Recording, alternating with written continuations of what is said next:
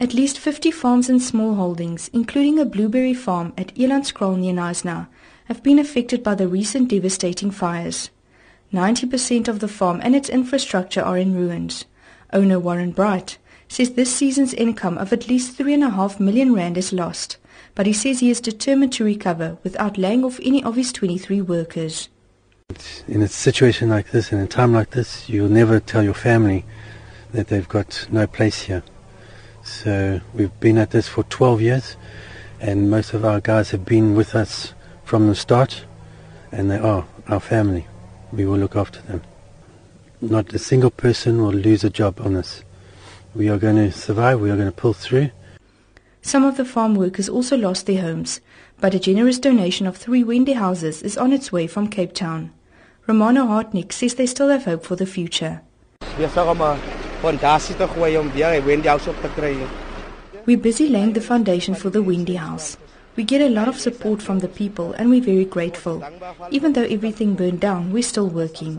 There's still hope, I believe it. Ek dink as miskien hoop. Glo so. The economic impact of the fires will no doubt be felt in the region for years to come.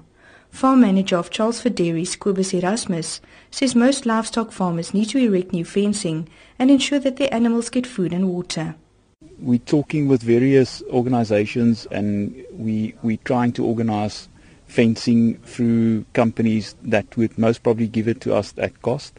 Not all of it's been insured, so it's going to be a long, hard process um, rebuilding this. Um, we're going to mainly focus on the road areas first and see if we can fence in our animals.